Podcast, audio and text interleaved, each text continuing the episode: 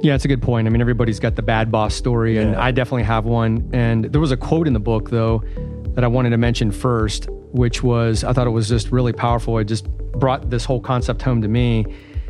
And the author said, The minute a leader allows himself or herself to become the primary reality people worry about, rather than reality being the primary reality, you have a recipe for mediocrity or worse. I would say probably worse. This is Pittsburgh, a place where a rich heritage of making things and a fierce, independent nature come together to create a thriving entrepreneurial community. Whether you're a small business owner looking for ideas or inspiration, or you're an enthusiastic supporter of local businesses, you'll find it here. I'm your host, Darren Villano, and this is the Proprietors of Pittsburgh podcast.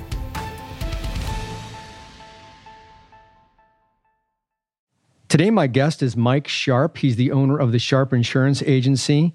For those that are listening and following along with the podcast, might remember Mike from being on the show previously. He was on season five, episode 19, where I interviewed him, just like I interview other small business owners, local small business owners, and entrepreneurs. And today, he's back on the show as a guest host on this special season where we talk about some business topics. Mike, thanks for being back on. Appreciate it. Yeah, man. Thanks for having me. I'm really excited about this. Yeah, yeah. So one of the things we're going to talk about today is mindset. That's going to be the the focus of this particular episode. A few weeks back, I was talking to Mike on the phone. I gave him a call, and he told me about this book that he had just listened to. I think it was an it was an audio book that you listened to, right? Correct. And I was just getting ready to read the book. It's called Mindset by Carol Dweck, PhD. And I've heard a lot about this book, and it was funny that he mentioned it. So I thought it would be a good topic to talk about for this particular episode. So thanks again for joining me as a guest host, for coming on, for talking about this topic. And I'm curious how you first came across the book yourself. Did you know? Was it a recommendation? Was it something that you heard on a podcast or online? How did you come across the book? Yeah. So actually, one of the companies I used to work for gave everyone the book, and uh, at the time I was like, great. I threw it in a drawer and didn't pay attention. Um, then as I listened to more people and started learning more about the book and, and what was in it, I was like, I got to read this book. So uh, we downloaded it and listened to it on a long car ride. Finished the whole thing in one one car ride, so it was pretty cool. But yeah, I mean, it was through podcast, and you know, the company I used to work for recommended it. Uh, that's cool. Sometimes it takes a couple of times to be introduced to a, something before you actually dig into it. I've I've had the same thing happen. For me, I mean, I've just heard so many people talk about it through the years. I've heard it recommended. And lately, I heard it mentioned on a couple different podcasts that I follow, and I thought, okay, this is a sign I, I need to check this book out. So, and it was just again coincidence that we got on the phone and started talking about it. So, I'm going to introduce this topic for those listening. For those people who aren't familiar with the book, I'll give you a very, very quick overview. I'm not going to go over the whole book or anything. Don't worry. I'm just going to touch on the main premise of the book so that you could follow along in this conversation. Because even if you haven't read the book, and I do highly recommend that you read the book, but if you haven't, you still could definitely follow along this conversation. You can get a lot out of this conversation. But essentially, the primary premise of the book or the focus of the book is on what I think is really a simple concept, which is this whole fixed mindset versus growth mindset. That's really the underlying premise of the book. And if you, I'll explain what that is. And if you just simply follow that, you can really get a lot out of this. But the fixed mindset is essentially a mindset that a person could have. And by the way, a person can have both of these mindsets. I think the author says that in the book that although she presents it sort of in a either or scenario, by no means does this a person only have one and not the other. Most of us, pretty much all of us have some version of both of these things. But essentially, the fixed mindset is a mindset where you see things as either or. You see things as almost like you have it or you don't. So, like in terms of creativity, you're either creative or you're not. Or in terms of intelligence, you're intelligent or you're not. You're gifted or you're not. It's sort of this belief that once you've been labeled, whether somebody labeled you or you labeled yourself or you took a test and you scored really high, that you have this information, this validation that you've now reached a certain level that you've been dubbed having that level and, and it's unchangeable. It's like now that's what you are. Where the growth mindset, on the other hand, is a mindset that's it's very different. It says we're all on a journey going someplace. We're all very malleable and changeable. We're all learning. Failure is nothing more than learning. And we're all on the road to some better place, hopefully. We're improving our lives. So, in other words, we can all become better creators. We can all become more intelligent with work and practice. We can all become better athletes if we put the work and effort into it. It doesn't guarantee everybody's going to be an all star, but it just means if you put some work and effort into it, you can get better than you are. So I'm curious what, when you came across, when you first dug into the book, I guess, like I said, it was audio. What was your reaction to that, you know, fixed mindset versus growth mindset? Did that, did like a light bulb come on for you when you heard that? It's a pretty simple concept. I mean, had you heard it before or maybe not in that exact way? What was your initial reaction to it? Yeah, I mean, for me, it was just about the ability to change, right? She's talk about the fixed mindset and how in the book she discusses like people label us as like, you know, I'm really bad at remembering names. I think it's the example they gave. And how because of that, now I run around in life going, I'm really bad at names. I'll never remember anybody's name. And how like that's my fixed mindset. And in reality, like, no, I can be better than that. I can get better at remembering names. I don't have to be stuck with that. And so that was kind of a light bulb for me. Like, wait a minute, if I can do that, I can pretty much do anything else, right? I can remember other things, or I can remember phone numbers, or I can be better at different things. That fixed mindset of like, I'm just bad at remembering names doesn't have to be who you are. And then the growth side of things, I think I've always believed in that. I just never put it into a book or a perspective. I've always been kind of like, you know, we can do better, we can do different. You know, there's, I can definitely learn that, I can learn this. So I really related to the growth part of it, and then the whole the whole concept of the the mindset in general really changed a lot for me after I read the book about the outlook, especially on business with relationships and different things like that. But like I said, for the most part, it was it really helped me fix and change my fixed mindset because, like you said in the beginning, right? There's both, right? We're a little bit of both, and so just kind of understanding like I can be one, and then I can change, and I can adapt to be something different. So I think that was that was pretty much the exciting part. Yeah, like you, I mean, I've it was sort of the first time I heard this concept delivered in this way, but yet it felt familiar in some way. Maybe I heard it said in a different way, but it just it was very concise and explained really well. So I, I could really follow along. And, and the light bulb did kind of come on too, like, yeah, okay. Because I could look back at my life and when I was younger, there were things I had more of a fixed mindset about. And again, part of that is from the labeling. Like you said, you you get told you're good or not good at something, and then the self-talk kicks in. Well, we start talking to ourselves about we repeat that almost and we forget we it's like subconscious we don't even realize we're doing it and it's like yeah i'm not really good at this i'm not good at this i'm not good at this or i'm good at that or i'm yeah i'm really good at that and it's like we don't even have validation sometimes. We're just telling ourselves these stories. And it, it's just reading this like breaks you out of that mindset for a second where you could step back and think wait a minute why do i think the way i think? It's like that, that's i think that's the power of putting it in this format is that to make you really step back examine your own thoughts examine your values examine your beliefs question why you think a certain way. And then as you look at your life you can say yeah i'm I am a little bit more of a fixed mindset in that area and more growth mindset in that area. And I, I was glad she wrote that in the book that all of us are some version. And it's also a spectrum too. Not only are all of us some version of this, but if one extreme is very, very fixed and the other extreme is very, very growth, there's a lot of middle ground. And if the, the needle is probably somewhere in the middle for all of us in different areas. So it's not, it could even be a little bit of a mixture. But the book is written as an either or type of framework just to get you to compare and contrast the differences. So that was valuable. So yeah, I had uh, a lot of good insights into reading it, and I could see a lot of good application. Just even the awareness of it can wake you up to the fact that this exists. And then what did you think about her point of that we could change too? That we're if you evaluate yourself and you find that you're more fixed in one area or more growth in another area, whatever, it's also changeable. It's not static. You're not labeling yourself because that's another form of label. Like I'm fixed and I can't change it. No, the point of knowing this is that you can actually take steps to fix it. Yeah, I mean, I think that was the breakthrough is noticing that you can change from being in a fixed mindset to being in a growth mindset. It just takes the awareness to realize, wait a minute, I'm in this fixed mindset. How do I get out of that? How do I now develop this growth mindset?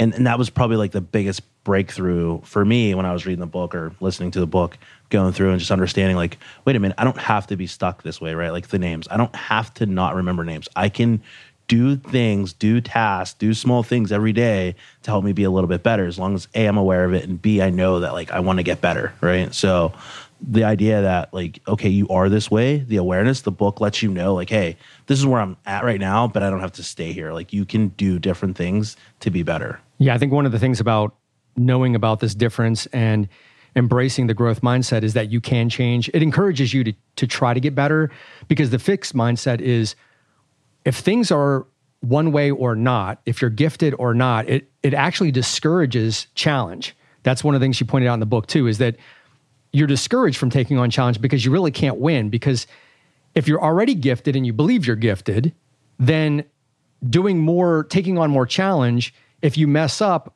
could invalidate that thinking that you have. So if you put yourself on a pedestal to be really good at something and then you fail, now you're really destroyed because you don't think you can get back there. And if you are already, if you think you're gifted or you labeled yourself as gifted or somebody's label, labeled you as gifted, and then you take on something challenging, and even if you succeed at that, well, it doesn't do a whole lot to boost you because you already felt like you were gifted to begin with. So it's kind of interesting that really the growth mindset is the one where challenge is where you accept it, where you say, yeah, you know, because I can't, no matter how good I am at something, I can get better at it. So whether you're poor at something and you've you've become really good at self-evaluation, you said, you know, I'm just not really good at this thing. Maybe it's sports, maybe it's relationships, maybe it's whatever it is. You can try to get better, even if you think you're really good. There's another level to be obtained. It's basically this notion, this the whole growth mindset is this notion that no matter how good you are, you can always be better. Yeah, I think the big thing was the labeling of others to ourselves, right? So, like, I think in the book she talks about, you know, it starts as we're kids, right? People tell you, hey, you're really good at this as a kid. You're really good at that as a kid. And so you grow up and you're like, yeah, I'm already really good at that. Like, I don't need to change my mindset about this or that. And they, and conversely, they did the same thing when you're not good at things, right? Like, you're not good at counting or you're not good, you know, at X. And so we we label others with the fix or the growth mindset and so, because people have told us that over time, we're just like, yeah, that's just the way I am. I can't change. I'm stuck in this robotic phase, right? Where it's like, no, wait, I can, even though other people have said, you know, whatever they said, I don't have to stay that way. I don't have to be that way. I can change. And I thought, I thought that was really interesting too, how, you know, others label us and then we're stuck in that mindset because that's what everyone has told us we are. Yeah. And, and speaking of labeling, she had a section in there on parenting and coaches too. And I'm, i want to get your thoughts on this, which is that parents who mean well will sometimes label their kids as being good at something or gifted at something because we're trying to compliment them. So they're we see that they're trying and we say, "Wow, you know, you're really good at roller skating," or you let them hit the baseball for the first time and they, you know, they they hit the first couple balls and you know, we tell them that they're good and we boost try to boost their ego. We want to encourage we're doing it's all for the good reasons, right? We're trying to boost their ego. We're trying to encourage them to keep trying because we see effort. We want to reward the effort. So it's it's this innate thing that we have as parents, and I know you're a parent as well, that we compliment our kids and we tell them they're doing great. But she talks about in the book how sometimes that can be a detriment. That could actually hinder progress or it could create a fixed mindset because with some children, they hear that and they sort of get this label it becomes ingrained into who they are that, oh, yeah, I am really good at baseball or I am really good at wrestling. And then the moment that their level goes up and they play in a bigger league or they play with bigger kids and they lose, then they're destroyed because they're like, wait a minute, my whole identity was I was great at this particular sport or I was great academically and now I just advanced to this this new class or whatever it is and now I'm among people that are also really good and I'm and, and the competition has gotten stronger and now I feel like I'm not as good. And that fixed, they don't know how to reconcile that because the fixed mindset says you're either good or you're not. So then they tend to go back to, well, I guess I'm not. And then the whole thing is is is completely, you know, upset. And it's like, how do you then explain to them that it's not black and white like that? And I think that's what she was trying to say that as parents, rather than label our kids, we're better off trying to reward the effort into what they're doing. You know, if we see them really trying. It's it's the compliments are really on the effort, how they ba- bounce back from failure, how they bounce back from losing. Because no matter what sport you play, you're going to lose a game eventually. You know, you're going to not score well on a test academically. So at some point, you know, it's it's really about the process, encouraging the process, rewarding the effort, and doing that instead of rewarding the result. And as a parent, I'm wondering what your thoughts are on that as well. Yeah, I mean, I, like you said, I have two kids, so you know, I have one that's really good at academics, and I have another one that's really good at sports. So I mean, it hit us like perfectly, and we were those people, right? We were telling our oldest son, like, "You're really smart, you're gonna go really far, and you're gonna do everything." And as he got into high school, it did get challenging, right? And he did get frustrated because we labeled him with this, "Hey, you're already really smart, you know, you're a genius, you're gonna do well," and I guess academically, it's a little bit more difficult than with sports, right? With sports you know, you have teammates, you kind of the winning is the result, right? Academically, the grades are the result, but it's a different kind of struggle. So, you know, with our kids, it's funny because we listened to this book with our kids. We were in a long car trip, right? So, kids, sure, they have iPods on, they're doing whatever they're doing. But if you're in the car for six hours, they're going to listen. So, they, they actually listen to the book too. And uh, we, we talked about it as a family, that, that mindset. And, uh, you know, with my son with the sports, he's a wrestler. It's funny that you mentioned that. So, you know, there's a lot of failure in wrestling, right? So, you know, he kind of understands that that mindset and that growth mindset of the labels within that. But for us, once we kind of both listened to the book, it was again, it was the awareness of like what we were doing. It's kind of late. My kids are old, but you know, we still got there and uh, we changed that that way of thinking and, and how we kind of like, hey, you're really good at this, you're really good at that. Like, hey, you can still do a little bit better. Like there's gonna be people out there that are gonna challenge you and you always have to work hard. Um, and I think that's the moral of the story, right? It's that you go from the fixed mindset to the growth mindset. And now, once I'm in that growth mindset, like you said, the challenge begins, right? How do I change the behavior that I was doing so that I can be a better individual at, at X? Yeah, we have two kids too, and they're a bit younger. It sounds like younger than your kids, but it got me thinking too about what do I say to them. And I'm trying to, I'm not perfect at it by any means just yet. I just read the book, so I'm just just trying to apply this. But I'm trying to focus more on the effort and the process and the journey and not so much just on the result.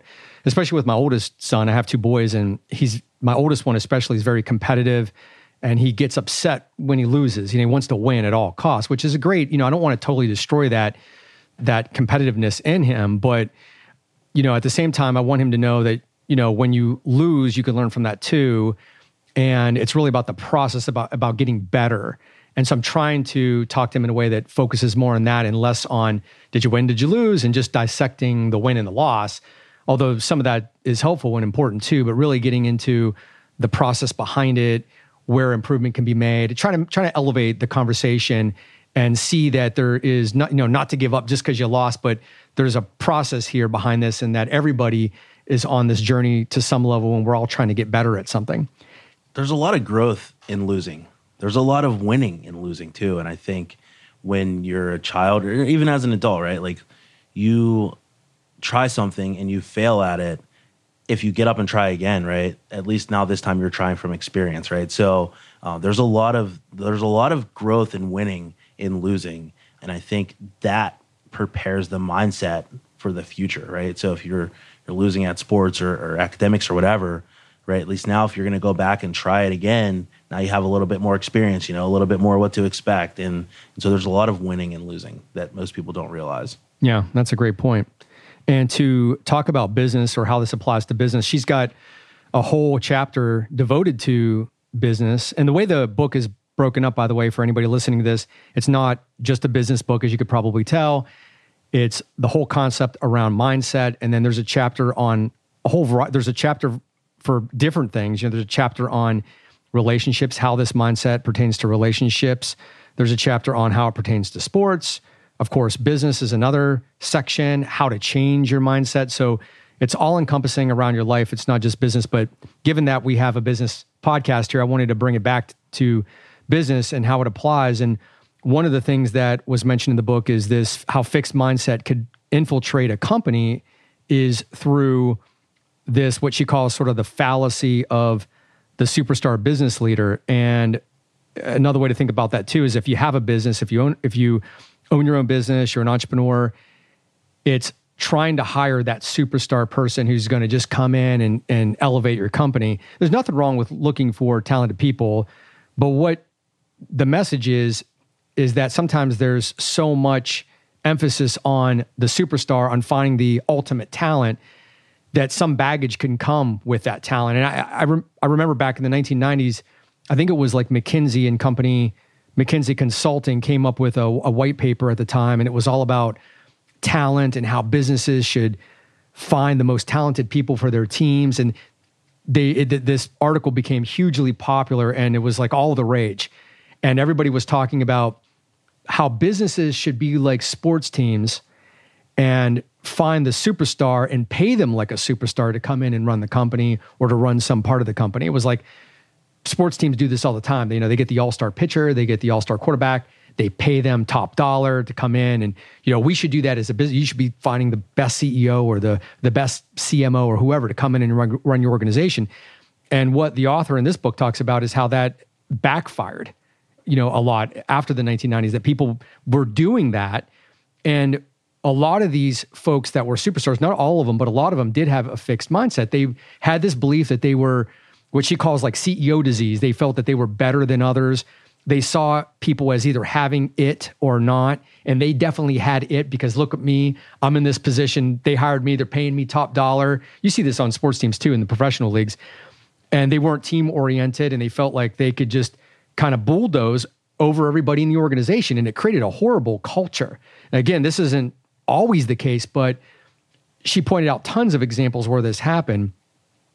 And I know for me, I had an experience where I worked for a very difficult boss. And I'm, i was wondering if you ever had a situation where you worked for a company, maybe where you had this, maybe somebody was on your team, whether it was the leader of the company or the leader of your team or a supervisor that had sort of this, this fixed mindset that they were the best or they could see, they could evaluate everybody and they knew who, who was good and who wasn't. And no matter how much growth somebody exhibited, they already put them in a bucket.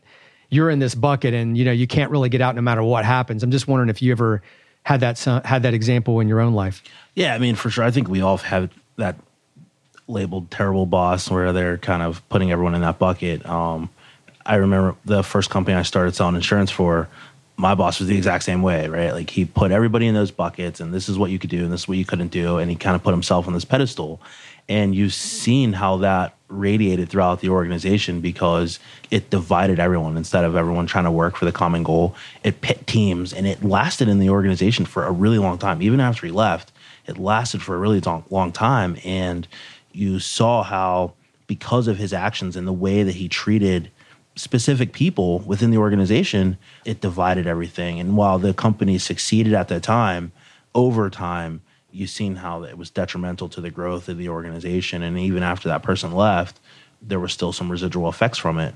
But I think when you when you have somebody like that, if you can recognize that, either get yourself out of there or or take yourself out of that situation within the same company, there's opportunity there for you. But I don't know anybody that's had hasn't had a boss like that. Yeah, it's a good point. I mean, everybody's got the bad boss story, and. I definitely have one. And there was a quote in the book though that I wanted to mention first, which was I thought it was just really powerful. It just brought this whole concept home to me. And the author said, the minute a leader allows himself or herself to become the primary reality people worry about, rather than reality being the primary reality, you have a recipe for mediocrity or worse. I would say probably worse. And in my example, too, I worked for a corporation and there was a, a boss, a leader who was very much a dictator very much a, a judge of people and put people in categories and buckets. And what this quote brought home for me was, you know, I remembered that in a in a culture like that, there was a lot of fear. And what I noticed the most is people in that environment doing all sorts of things that were irrelevant to the business itself, but were like self-preservation type things. So whenever you have like a, a dictator type boss or somebody who tries to instill lead by fear or doesn't really it doesn't seem that they're putting the business or the customers ahead of everything they're putting their ego ahead of everything when you have that scenario it's amazing how people will scramble to preserve their own status and then all these weird things start to happen and there's politics start popping up and people do all these strange things to please the, like the presentations now become an effort to like please the boss instead of solve the problem, like whatever the client problem is. It's like you lose sight of of solving the problem of like, hey, aren't we in business to serve the customer or serve the client or whatever? It's like all of a sudden this weird microculture uh, develops that's all around, like sort of surrounding the that figurehead, that personality. And I, I saw that myself and I thought to myself, man, all the wasted energy, you know, people pouring about FaceTime and how many minutes they were in the office and whether they were sitting at the desk when he walked by and what they said to him. And did they have all of these like long list of criteria checked off that he wanted to see just because it was his personality to want to have something a certain way? It was just mind blowing to me. And I remember thinking, man, this is just such a waste of time. And we're not getting work done that should be done. And it, you can contrast that with other organizations. And she mentions some in the book where, you know, debate is, it's, it's the opposite, where like, it's more of a meritocracy. The, the best ideas win. And the, it doesn't matter if you're junior or if you're senior in an organization. If you have a great idea, you're, that's one way you could tell an organization that's that's more transparent and less political is like are people willing to speak up regardless of their rank in the company or how long they've been there? Do they, or how junior they, they may be? Do they, are they willing to share their great ideas? Or are they willing to point out problems that may be happening and, you know, wave the red flag that, hey, look, we got to watch what we're doing here. Somebody could get hurt or something could backfire because sometimes people have that information, but they're afraid to speak up. That's how you to, you know, do, do companies encourage debate? Do they encourage dissent or is dissent, you know, is it, is it ridiculed and, and discouraged and people are afraid to speak up. So like these are the ways that you could see whether or not an organization is are they bogged down with pleasing the boss or are they really trying to do the right thing for customers? I think like a lot of it has to do with the boss, right? Like if that leader in this example like has that growth mindset and instills that amongst their people, you'll notice that. It's funny, I went to another company after I left that first company and uh, I got hired and I started working there and I could immediately tell that the culture was like not what was painted to me during the interview process, right? And I'll never forget the the main person, uh, the boss there, his administrative assistant said, you know, when you're interviewing somewhere, you should interview the support staff because they're going to be the ones that tell you like what the real inner workings of a company is like. And I never forgot that because once I was there, you know, then I have all these support staff telling me like, yeah, this happens and this goes on and this goes on. And so like if you're a new person looking at a new career opportunity and you're like, you know, the company they always say like, well, is there anything else like we can help you with or talk to you about? You know, might be a little bit out on the ledge to be like, yeah, I'd love to talk with your assistant, right? But that's going to give you a real insight to the type of organization where you know whether you have that yes we can wave the red flag and talk about these things or am i in a situation where oh no i have to please this boss and I want to be invited to the company happy hours and and all that stuff. And so, getting an opportunity to see that before you get into an organization is huge. Uh, but once you're there, probably want to get out of that situation as quick as possible, right? Because those companies are not not fun to work at. Yeah. Speaking of culture and how we can change it, I know when you started your company. It was just you. I, am not sure if you've hired anybody yet or not. I know we that did. you were talking about it. Great. And so, how do you, as a business owner, think about these topics of you know fixed mindset culture versus growth mindset culture in your own organization and specifically how do you interview for it you know that's tricky because you know there is no silver bullet right when it comes to interviewing you know it's a little bit of a shot in the dark but you know are there questions you could ask are there signs that you can look for whether it's a support staff or a salesperson whatever it is i mean every person in an organization is important to making it work and the more growth oriented or growth mindset people you can have on staff, the better for your company. So, how do you think about that in terms of, of who you bring on? I mean, a lot of it for me is do they have the same kind of motivators that I have, right? Everybody's motivated differently. I'm motivated in a very strong one way, and I look at things in that mirror, right? And so, you know, like we hired someone back in January, interviewed, I think, five people for the position and that person that we hired just had a lot of the same attributes and and goals and aspirations that I had that um, that helped me. It's funny because you know I spent a lot of years interviewing new financial people, right, to hire for this company and and do that. And so I had a lot of experience interviewing people. I probably interviewed over 500 people throughout several years of, of hiring. So you've seen all it's, different motivations and all different yeah. reasons for people wanting a job. Right, right. And you can kind of weed through the the nonsense, right? You can tell when someone's just kind of showing up and going through the motions or if they're just flat out not what their piece of paper says they are, how they are in general. But one thing that I, I picked up from uh, one of the companies I worked for was this kind of internal versus external motivation and not you know internal people kind of are motivated by things that the outside world can't control right they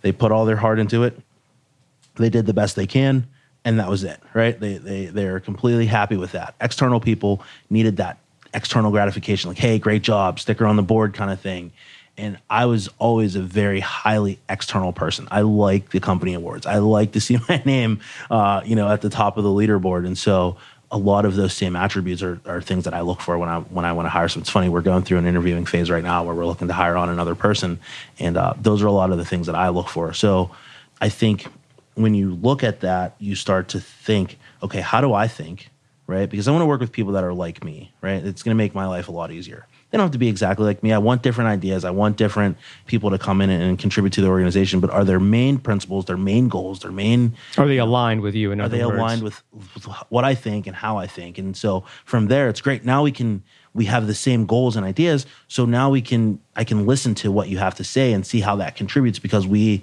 we're kind of aligned and agree. Like your thought might not been something that I ever thought of, but is a phenomenal idea. It's completely in line with what we want the organization to have.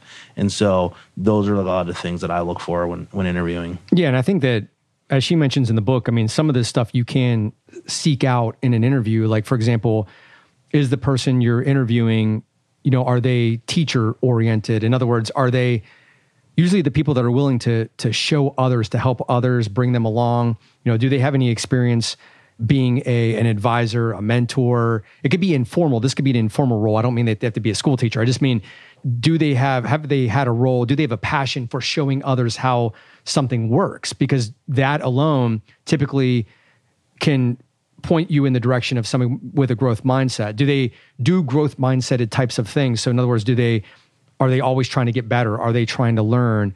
Are they trying to, you know, do they, when you ask them about failures that they might have had, are they open, transparent? And also instead of just dwelling on the failure are they willing to or able to talk about how it improved them or made them better or what they learned from it? Do they see failure as a stepping stone or as a, a way to learn rather than the end in and of itself? So i think through like some behavioral questions you can sort of ferret out. It's not perfect. As we said you know when you're doing a interview it's a little bit of a sterile environment. You're not seeing the person in action but you can ask questions and try to get out some stories of different things they did in different jobs, different things they do in their life, how they approach things. And sometimes you can tell whether the person is fixed or growth oriented. And I think that can be helpful.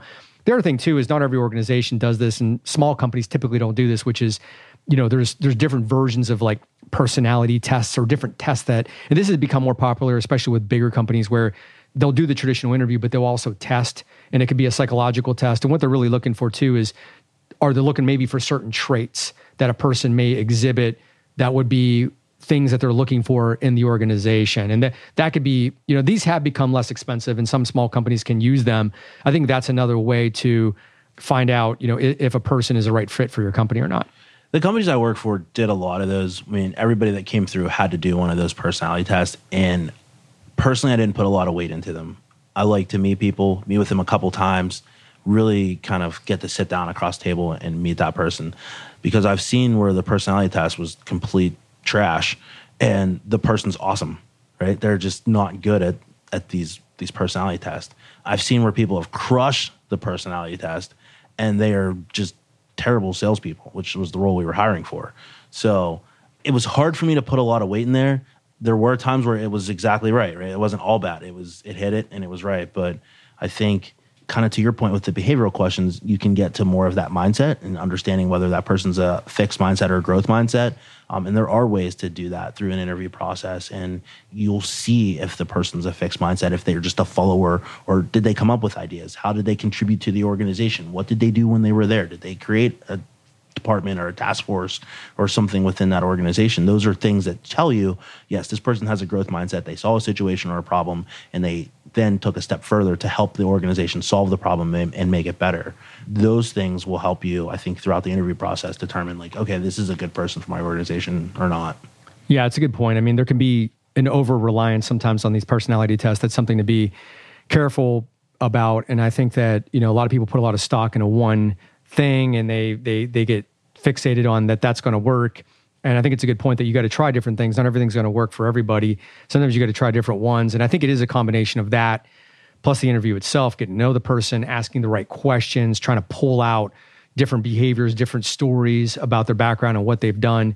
Those are all going to be things that help you. Now, once you have somebody on staff that's working for you, how do you, as a business leader, continue to keep them on a growth trajectory? Growth mindset like through training for example. And i know you're you're a small company and so you're you know everybody's going to be somewhat limited on what they could do in the beginning in terms of training. It's not like you have maybe a full-fledged training program but as you look forward to maybe how your business grows do you see different ways whether it's sending them to a conference or whether it's just the language you use within the company or different things that you can do with them to continue to help train them and keep them on a solutions oriented path of they're growing, they're getting better, they're bringing the organization along, but they're also developing their career and not this fixed mindset track of, you know, that you don't want them to be toxic in your organization if you bring somebody else on. So, are you thinking about that for your company?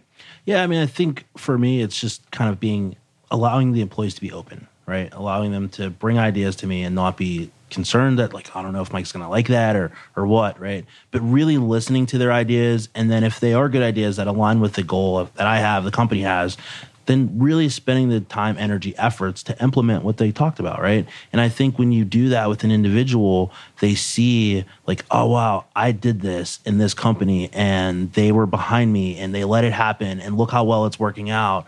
You create a better employee doing those things and and the culture's better, right? Hopefully they'll bring other people in that are like you or like them. And so for me, like so as far as the training goes, you're right. I haven't really done too much training. Um, we're starting to do a little bit of training now, but the person that I brought in, their mindset, their goals are already oriented with what I like to see within an individual. So, you know, we're on the same page. We're rolling. It's now this next person that we're interviewing now. It's like, okay, how do I get that person to be on the same page that we're on so that the ball can continue rolling forward?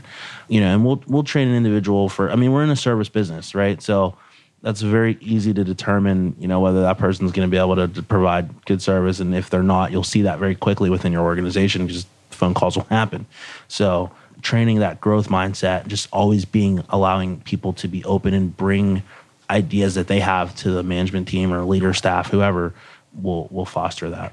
Yeah, I'm I'm a big believer in training, constant training, constant learning, and training is just another word for learning obviously smaller companies are going to be able to do less of this you know rightfully so they're going to have less resources but as a company grows i think it's important to think about how you are going to train employees continue to encourage learning continue to encourage the growth mindset and support it right like don't and just support encourage it. it. but you know yes. if it's going to be a conference that's going to cost you maybe a couple hundred bucks if it's going to help that person grow it's going to make your organization grow just pay for it Right? Absolutely. You just send the person, let them go, get what they're going to get, and come back to your organization and provide for you. Right? Absolutely. I think you you know putting resources behind what you say you're going to do is extremely important. You can't just talk about it. You have to put effort behind it. You have to structure something.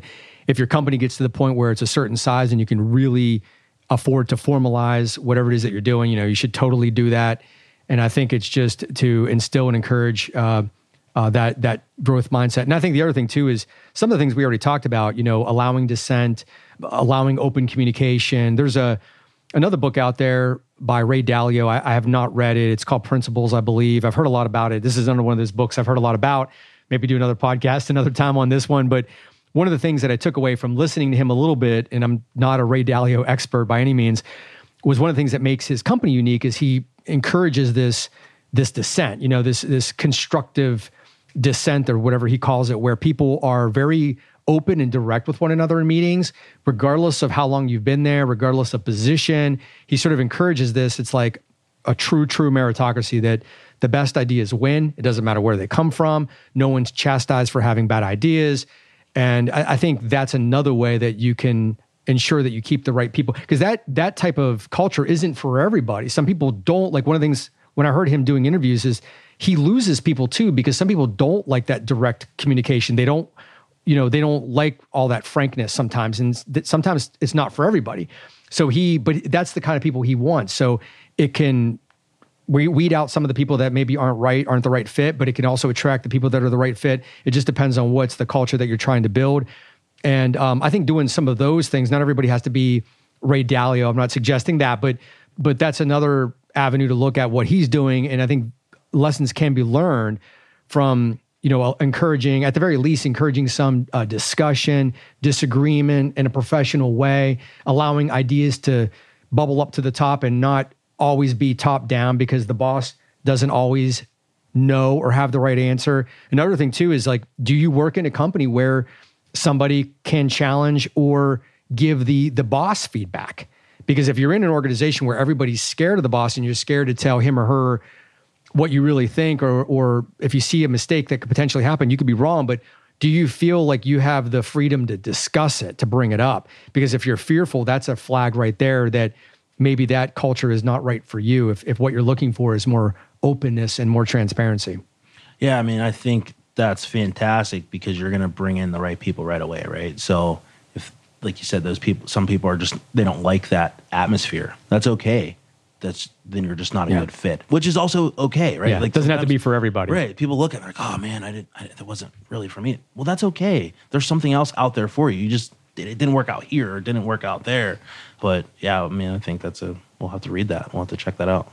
To uh, wrap things up, as a final thought, what is your, I guess, one of your takeaways? Doesn't have to be the most important thing, but what's one thing that stands out to you in the book with this whole topic of mindset? What's something that you walk away with? That just sticks with you or that you can use or that you've already used? Yeah, I mean, I think for me, the biggest thing was just recognizing that the growth mindset is something, or the fixed mindset is something that we can change. And then, two, just my mindset in general, right?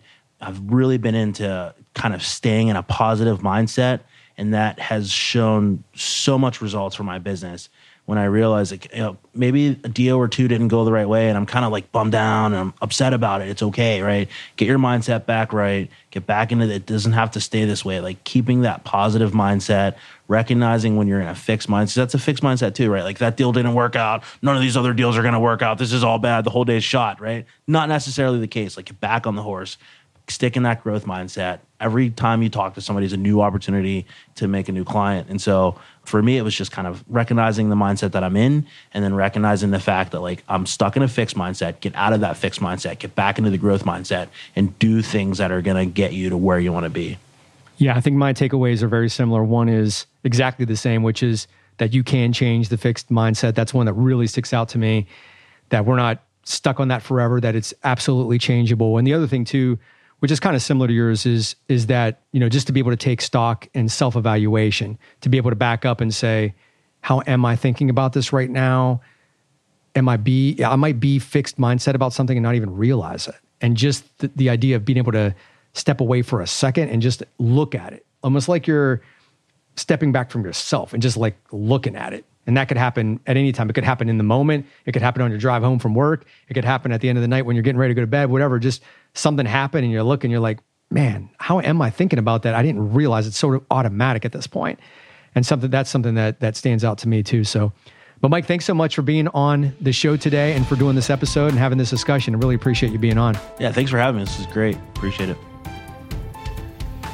Hey everyone. I hope you enjoyed this episode please do me and the Pittsburgh small business community a huge favor by giving it a rating on your favorite podcast app. It really helps others to find the show so that we can continue to build our community. If you haven't subscribed yet, please do. And if you know someone who should be on the podcast or you'd like to connect with me, you can reach me at proprietorsofpittsburgh.com or at 412 336 8247. I'm Darren Villano, and this is the Proprietors of Pittsburgh podcast. Take care.